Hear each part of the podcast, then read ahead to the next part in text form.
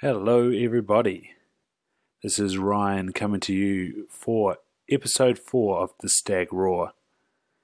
Today, we have the pleasure of interviewing professional rugby player Mitch Graham. Mitch is a great man, breaks the stereotypes of front row forwards. Fascinating interview with this man talking about what he enjoys doing outside of rugby. We gain a little bit of an insight of how Mitch thinks on and off the field, and the responsibility he takes in his role as a professional rugby player. It's a great highlight for any young professional out there in business or in their sporting pursuit. And Mitch is a great man and sets an excellent example for what can probably be described as a complete human. Hope you enjoy this episode of The Stag Roar. I certainly did. It was great to interview Mitch and get him sat down. We have to apologise that the quality of the recording cut out there a little bit at the end, but hold tight and listen carefully because what Mitch talks about is really powerful and is, is really quite exciting to hear what goes on in a man's head as he's as he's taking on a, a large task as a front row forward around a rugby field, moving bodies, executing what can only be described as the dark arts of rugby. And uh, yeah, so listen in tight. We apologise again that the quality failed on us, but uh, there's some real gems amongst there. I hope you enjoy. Awesome, mate. So what we'll start off with here, Mitch, is I'll get you to tell everybody who you are today, bro. Right. Um, I'm Mitch Graham. I'm a Taranaki rugby union rugby player, Taranaki Bull, and I play for the Chiefs as well. So professional rugby player. Nice. So this is my title. Nice, mate. And what would best describe you as a youngster when you're running around down on the farm as a, as a five year old?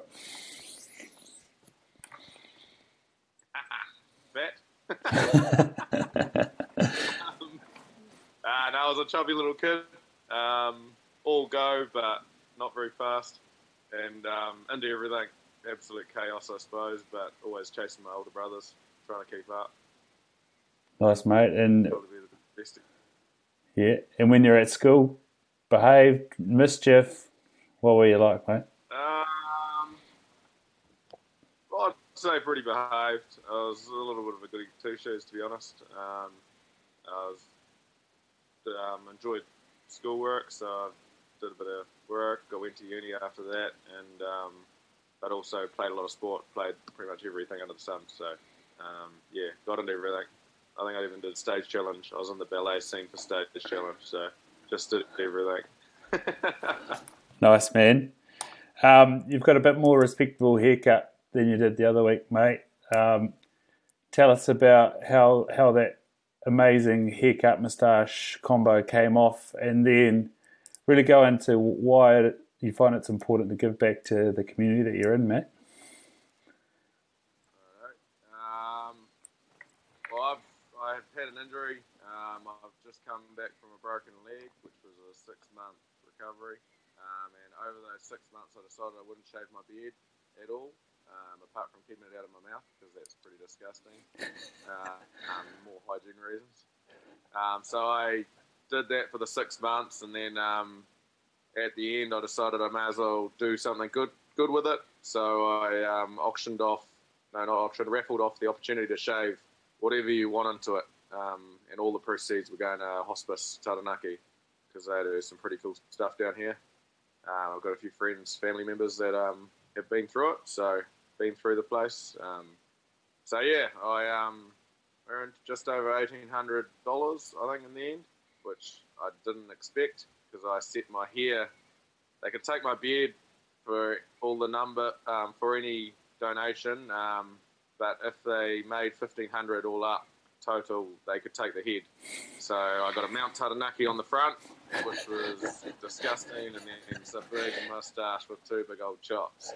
Um, yeah, it, it wasn't ideal. I kept it for a week, made live TV, and a bit of a laugh, and for a good cause. So I was more than happy.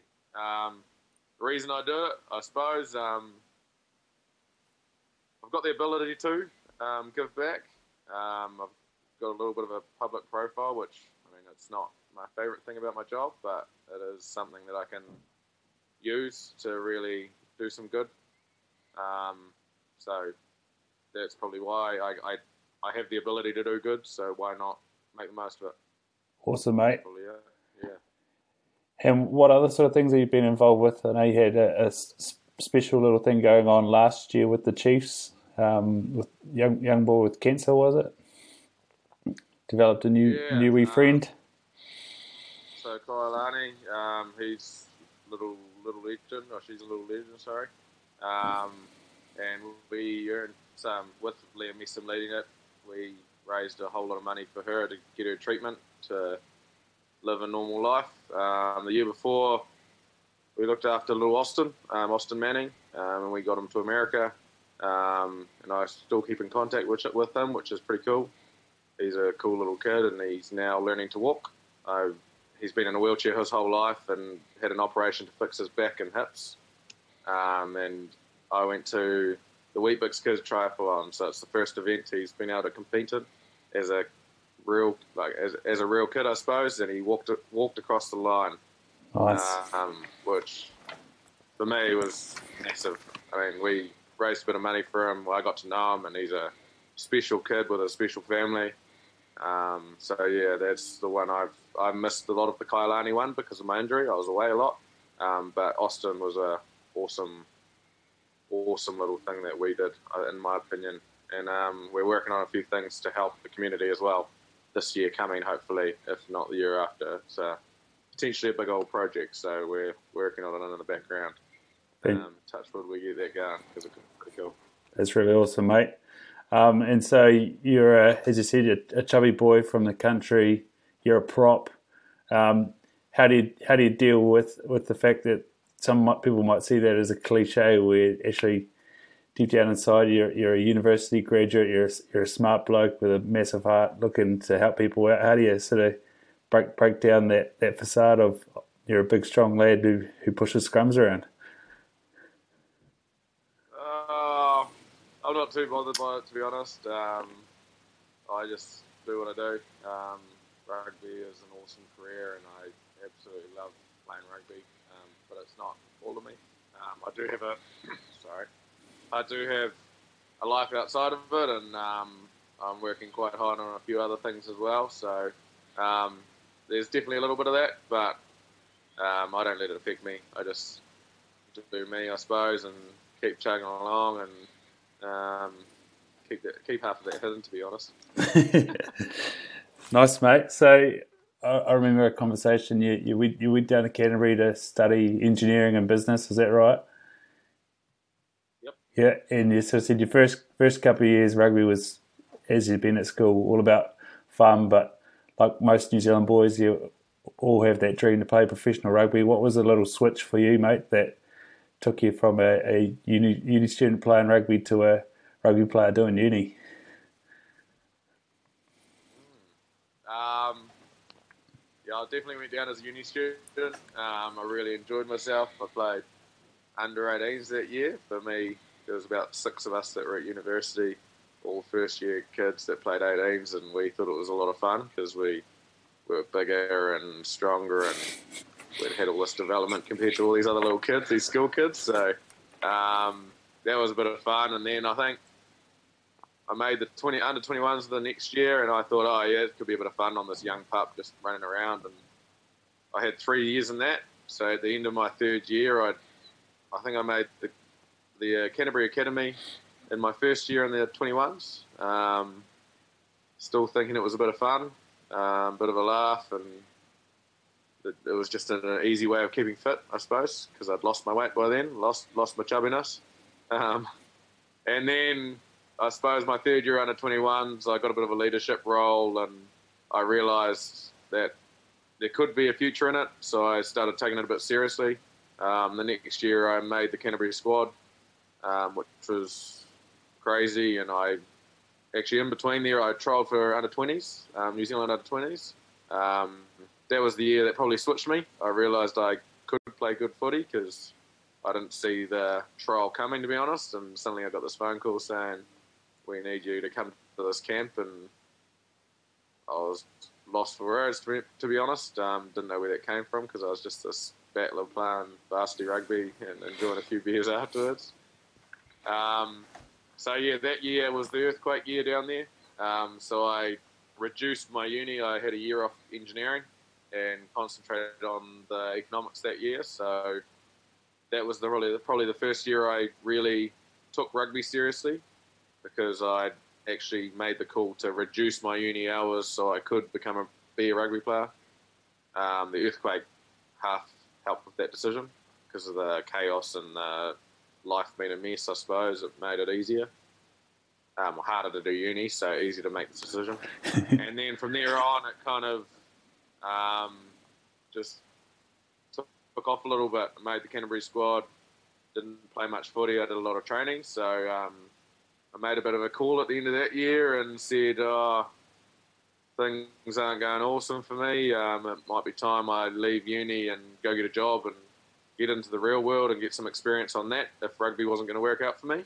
So I moved to little old Naki, um, got an engineering job and loved it.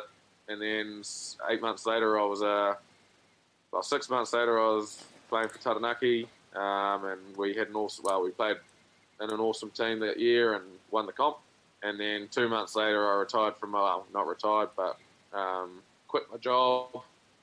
And um, I was a full time rugby player. So it was a bit of a whirlwind little journey, I suppose. Um, I got some pretty awesome advice from some close, I suppose, supporters of mine. Um, I talked to Wayne Smith and a guy, Hadleigh Parkes, who's played for a few teams like um, Auckland and Canterbury. He was down at Canterbury too. He did the same thing moved home to Manawatu. Um, and, and they really talked, well, supported me through my decision because it was a big decision ripping a contract up to go and get a job and chance my arm in a new region that I'd never been to. Um, so, yeah, it was bit random, but now I'm home in Taranaki. Uh, absolutely love it here and wouldn't play for anyone else, to be honest not even a Staggies. uh, no, probably a wise choice, mate. Um, Martin McKenzie might might agree with you as well. Um, we talk, talk to a, a, lot of people about sports, teaching them heaps about um, life and discipline and things. But what do you think university taught you for rugby? Uh, uh, probably a, a self-reliant rugby, life can be handed you handed to you on a bit of a plate. Um, your whole day is planned every day. You've got to be here for team training. You've got to be here for team meeting. You've got to be here to travel. You jump on the bus at this time, and we go to the airport. And so life is quite set out for you.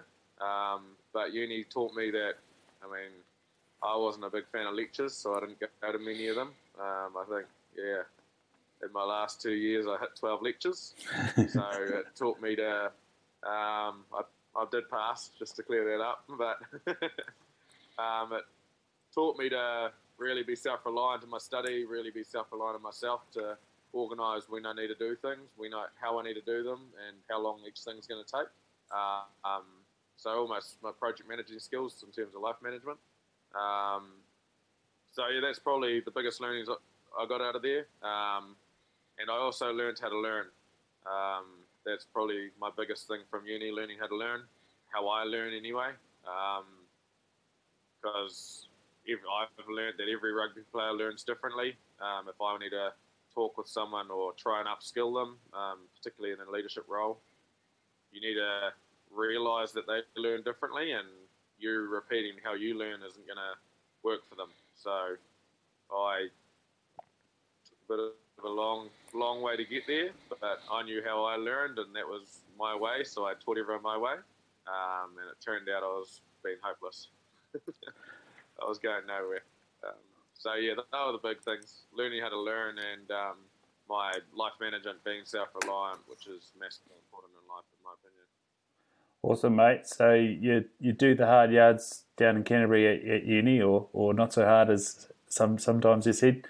Um, And then, yeah, you know, you play rugby, you move to the Naki, obviously with the goal to get a new contract. But yeah, you start a job. What's it like, as you said, resigning or, or uh, stepping away from the work work life after only six months? Is is that something that's in the back of your mind, or something that you've um, that you feel good that you've got in the back pocket, or, or, or what, what's that like having having those skills backing you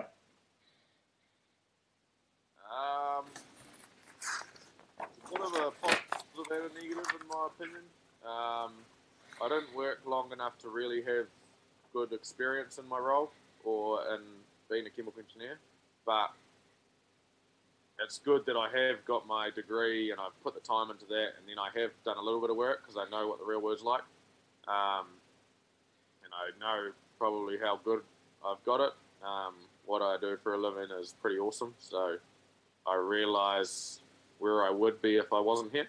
Um, if I didn't work hard enough, I could easily be sitting back at a desk and doing safety work and writing out 50-page explanation descriptions of a plant, which which is what the young guys do. I mean, I got the crap work because I was in my first six months, but um, yeah, that's probably the biggest thing. I, it gives me a sense of motivation to where I want to be rather than where I'd, I'd rather not be.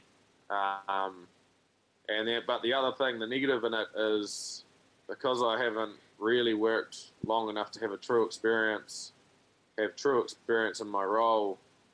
Whenever I do retire with rugby, whether it's two years, whether it's ten years, I wouldn't be ten years. I'd be too old by then. I'd be broken. um, but six, six to eight years, um, I will be returning to be a process, um, a graduate engineer, um, which will be uh, firstly a bit of a blow to the ego.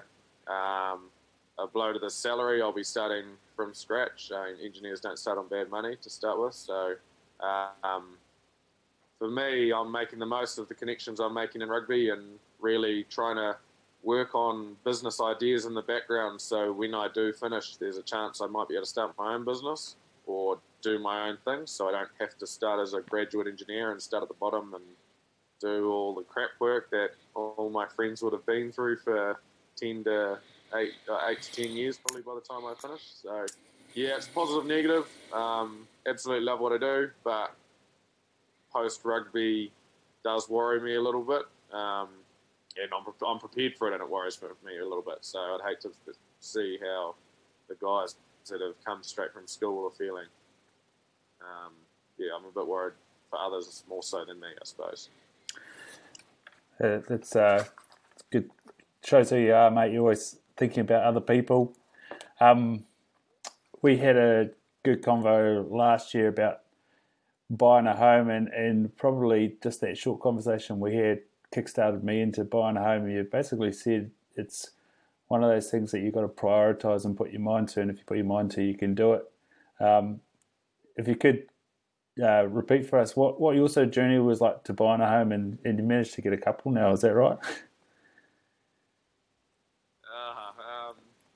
I've sold one, so I've just reduced debt because I'm looking at a few um, other options um, for investment. So I did own two, but I've got rid of one to reduce a bit of the debt and make life a little bit more comfortable while I think of the next step, just to cover that off. Um, but I think I was quite harsh in that conversation, if I remember. Um, it worked though, mate. I remember saying. lot of people complain about not buying a home, but they have Sky and they have all these luxuries that they don't actually need. Is that right? Is that the conversation yeah, you remember? That was the right, mate. Yeah. yeah. I, if you really wanted to buy a home, you wouldn't have Sky because it's a hundred bucks a month, and it's if you. I mean, there's another way of getting. There's plenty of other ways of being able to watch TV, um, and you, there's plenty of other things you could do to keep yourself entertained at night. Um, so yeah, I remember being quite harsh, and as soon as I left that that uh, catch up with her, I was like, "Geez, I think I came in a bit hot there."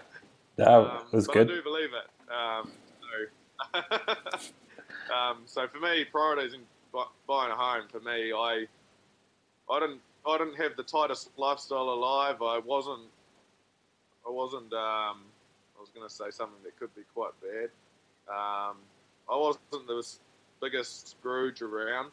Um, I had I enjoyed my night, so if I went to town, I didn't not buy a drinks. I enjoyed my night, but all those little days, all those days, I don't go out and buy coffees because I don't like coffee, which helps. um, I don't go and buy lunches. I tried. I tried to reduce the amount of meals I buy out as much as possible. I eat leftovers. I do all that sort of stuff. So, um, yeah, it's just the little things do add up to be a lot. Um, I, I live too far to walk to work, but walking to work and biking to work does save a lot of money. Um, leaving your car at home can save your bank. Um, so it's just these little things that you don't notice because there's 20 little things, but if you cut 10 of them, you'll notice the big difference then. Um, so it's where you can save those little dollars can mean if you're prioritizing what you want, if you, and that's a house, that can be a deposit very quickly rather than particularly Sky. I bring up a lot because it costs so much, and I haven't had it in a few years now, and I haven't missed it. And I play rugby for a living, so I should be watching as much sport as anyone else. I, I can't be bothered. no, mate. I, I, you you said it was, it was, quite harsh, but it was it was one of those those conversations where yeah, you know, and and I'd been tracking along my expenses, and, and you're right, you know, buying coffees, and, and I wasn't going out, but um, there's there's plenty of other things that that uh, I was spending money on, and it was it was it was good to have a good look at it, and and and really be conscious of where's this money going and what, what are the priorities. And, and sure enough, a couple of months later, managed to join you on the ladder, which was which was awesome. And and whilst it it, do, it doesn't end there, because because like you like you mentioned, the debt the debt get, gets on you, but um, the the priority of, of having a roof over your head just makes that bit of freedom really good. And um, as you said, it's, it's for me, debt's for saving. So debt's never a bad thing. It, way up, up the ladder. Um, I've got a family of accountants that would repeat that any day of the week. um, I've been drilled that. I've probably had that drilled into me since I was five. Yeah. no, no, that's that. That's pro- probably something quite good to have that good relationship with, with money and, and also the uh, farming background. You know, investing in things that one day bring bring about, you know, prosperity. I guess. Yeah, exactly. Uh, mate, so you're not just a rugby player or, or a or an engineer or, or a businessman, but you're a big big game fisherman. Can you talk us through what it's like, like what it's like to catch a big tuna? Oh, mine wasn't the biggest tuna, unfortunately, but um, I personally didn't think I'd ever catch a bluefin tuna in my life. Uh, they're pretty rare little beasts. Um, uh, never, I'd never seen one. I'd never thought about catching one, and my brother suddenly chucked out a SOS for, for a boatman, and I jumped on, took the trip up to Waihau Bay, and yeah, it was a beautiful day, blue skies, no wind, and chugged around for half an hour or so. Got out there and then chugged around for half an hour, and then we had a strike. And um, luckily, I was on the on the rod at the time, just in by a minute, as I keep telling my mate. Um, and yeah, they're incredible animals. They pull like nothing else. I mean, I, mine was 70 kgs, I think, and the biggest of the day was 115 or something like that. Um, so mine was a wee one, um, but it still took me 25 minutes to haul in. Um, almost dragged me out of the boat a couple of times. Um, they're incredible animals to catch. They fight like nothing else. They're pure little nuggets of muscle. and if you've played against uh, Ricky Riccitelli or something like that, you know what a nugget of muscle is. So um, they're strong little bastards. Um, so yeah, no, it was a bit of fun. It was an absolute honour to be able to catch one. Uh, we drove it home that night, and within about six hours of getting it on the boat, we were eating it, which um, I think would probably be as fresh a fish, as fresh a tuna as I've ever eaten by a long way, and geez, it was tasty. Is probably the best thing of it all. I got to cut, I got it, got to cut it up too, which was actually quite difficult. I didn't see it coming, but um, yeah, difficult. Oh, there's a lot of meat on those things. Yeah, we got between the two of us, me and my brother caught one each. and between it, we got just over 100 kgs of meat. So, yeah, it was pretty special. Pretty, pretty special. Very special. Um, on on um, nuggets of muscle and, and animals that fight like nothing, what would be your spirit animal and why? Polar bear, definitely a polar bear.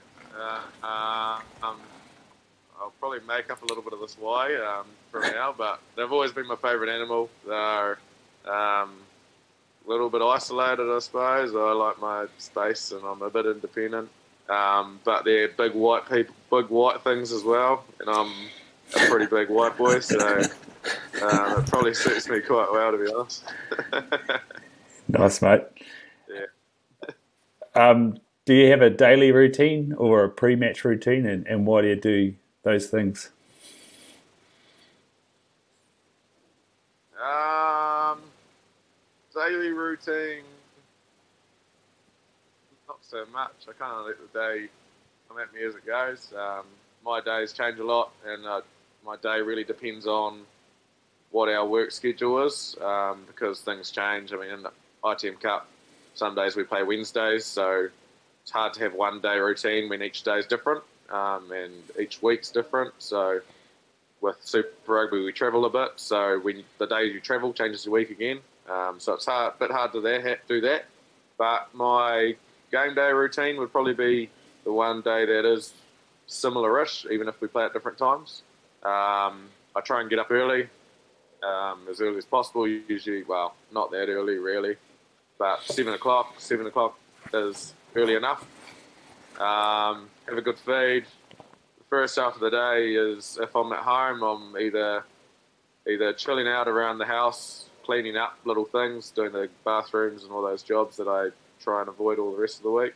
Um, it's usually because I'm bored at home. Um, I can't do too much physical activity on the game day, so I try and do very relaxed things. And unfortunately, cleaning is one of those relaxed jobs that don't take too much physical activity.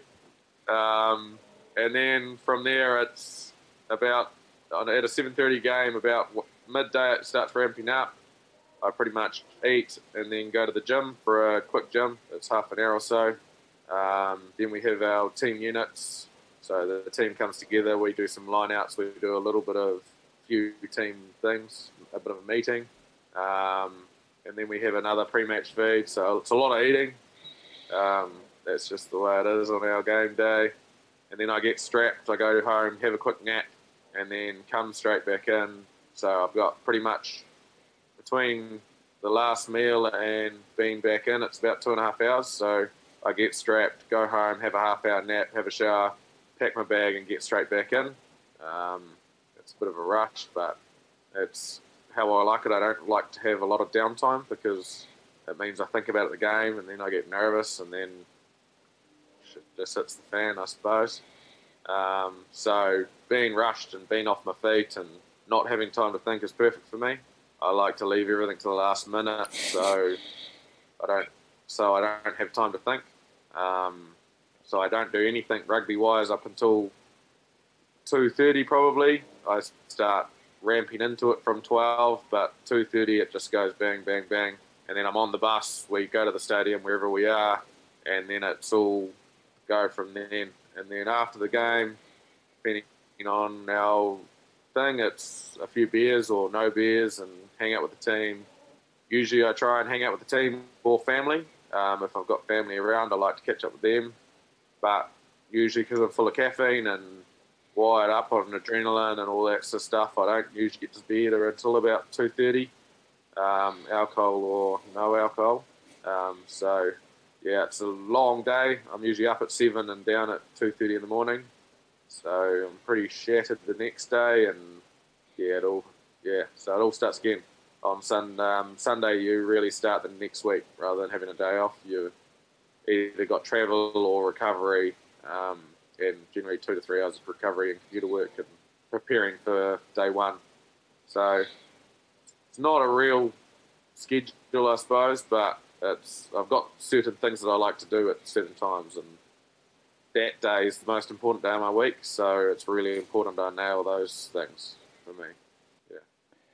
And um, like you said, if you spread out those things too much over the day, you'd start thinking about them too much, and you like them sort of bang, bang, bang. Does that follow into your game? Are you are you a quite sort of one job at a time, do it well, do it fast, and, and onto the next thing sort of player, or, or have you mapped out your whole game, or is that the thing you're in danger of doing if you if you think about things too long? Um, I don't know about that. Do it fast though. I don't think I've ever done that. um, yeah, no, I do think that's that far ahead. Um, I'm, I'm, a leader do have to have a bit of a plan. Um, it's more of a broad picture though, because I do, cause I know nothing's going to go my way. That's why I have a perfect plan. Um, just. I see a plan, I know I figure out how to break the plan before I try fix it. Bailout options. Um, so, if there's going wrong, I have a solution. Everything that goes, I try and have a solution for everything that could go wrong. Um, or we're under pressure here. This is how I fix it. So as a leader, I don't really have a plan, but I always I have I've got a lot of solutions in my mind. Um, for if things are about to go badly, there's always a fix somewhere. It's just a matter of finding which one it is and having a lot of them in my head so I can pull one out of the box as soon as I can. Um, so no, no plan. Do my job, do it as best as I can, when we've got a bit of time off, have a breath and have a think of how things are going.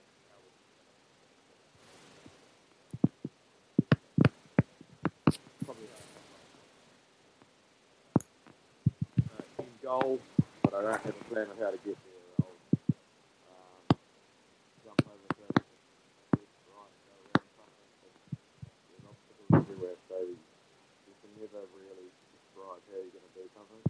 You just till it's done. Really, in my mind. Awesome, man. Well, I'll let you get off for the evening, mate. It's been absolutely awesome to talk to you. Um, where can people find you? See crazy haircuts of Mitch Graham. Um, Instagram's uh, Mitch Graham 01. Um, yeah, it's got a hell of a do up there, so um, I've got a few good shots on it. So um, come give me a like, and if you've got any questions, message me or something like that. Um, I don't answer to everyone, but um, if it is, you might catch my attention. Cool, mate. Thanks very much for this. Cheers. Um, yeah. Thanks, mate.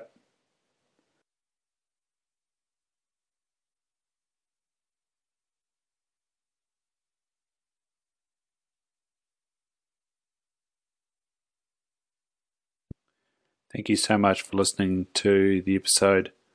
Again, we apologize that the quality failed there a little bit at the end, but as I'm sure you will have heard, some quality advice there from a really complete person. Um, it was a great pleasure interviewing Mitch, and I took a lot out of that. Of course, the episode's brought to you by Waikito. If you're interested in trialing exogenous ketones for better clarity, better energy, better weight loss, better recovery, head along to W-A-I-K-E-T zero dot experienceketo.com for all your exogenous ketones needs. That's yketo.experienceketo.com. Fill in your details and we'll get in contact with you as soon as possible. I like to use ketones each day. We're on to the max now, solely going between Cacao and Maui Punch. It really keeps me going in the afternoon, no 3.30 itis. And then when it comes to the rugby field, those small efforts ready to go straight away again. Um, it's quite unbelievable the first time you try exogenous ketones. There's a lot of hype around it. Plenty of podcasters such as Tim Ferriss, Joe Rogan, uh, all talking about it. Great interviews, both of them with the founder of exogenous ketones, Dom D'Agostino. The science out there is pretty amazing. I was quite thankful for it when I got concussion during the season. It meant I was able to continue what I was doing, giving my brain an alternative fuel source whilst it was in an injury state and could no longer process the glucose quite as efficiently. So, no brain fog, no tiredness, uh, got rid of the headaches pretty fast, and I was pretty thankful of that. So, If you'd like to have a trial of exogenous ketones, head over to waikeT0 dot experienceketo.com. Thanks very much.